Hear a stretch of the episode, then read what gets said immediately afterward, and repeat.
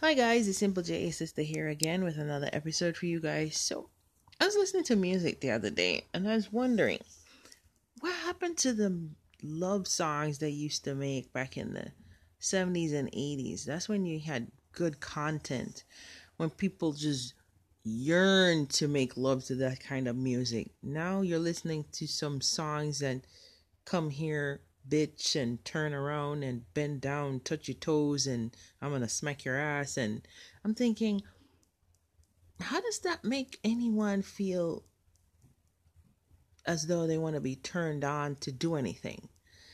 I remember the days when they had music that it was suggestive, but it wasn't explicit. Music that made you melt, music that made you crave to go out and just dance the night away. Music that made your ears tinkle. Music that made your ears perk up. Music that made you just want to fall in love. Music that got you riled up. Soft melodic tones.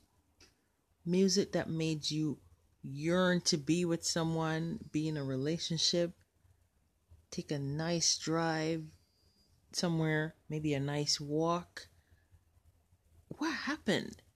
Now we're just making music that makes no sense or music that is just pretty vulgar. Music that makes you not feel inspired to do anything. Now they're just making music just for the money. There's no thought process.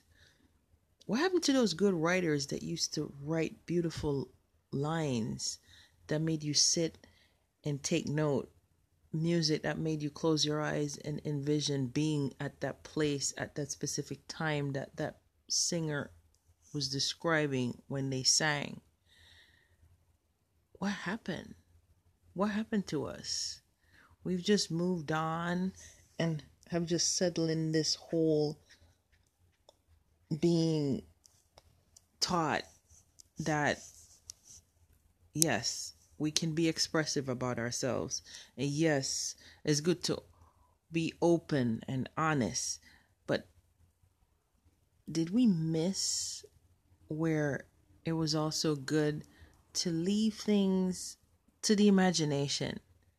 Leave things to one thinking what could be not just putting it blatantly out there. Okay, this was gonna happen. I'm gonna bend you over, and you're gonna take it from behind. I'm gonna smack your ass, and maybe play your boobs, and just boom in your face. There's no build up. There's no yearning. There's no oh my gosh, I cannot wait. There's just okay, that's how it's gonna be. It's just a nothing burger. Back in the day, you had that Kobe burger. You know that expensive burger that you really wanted you know you couldn't afford, but you know it was worth it, so you'd risk it all for. Now you're getting that 99 cents burger music that's like, okay, it's there. So we just have to deal with it.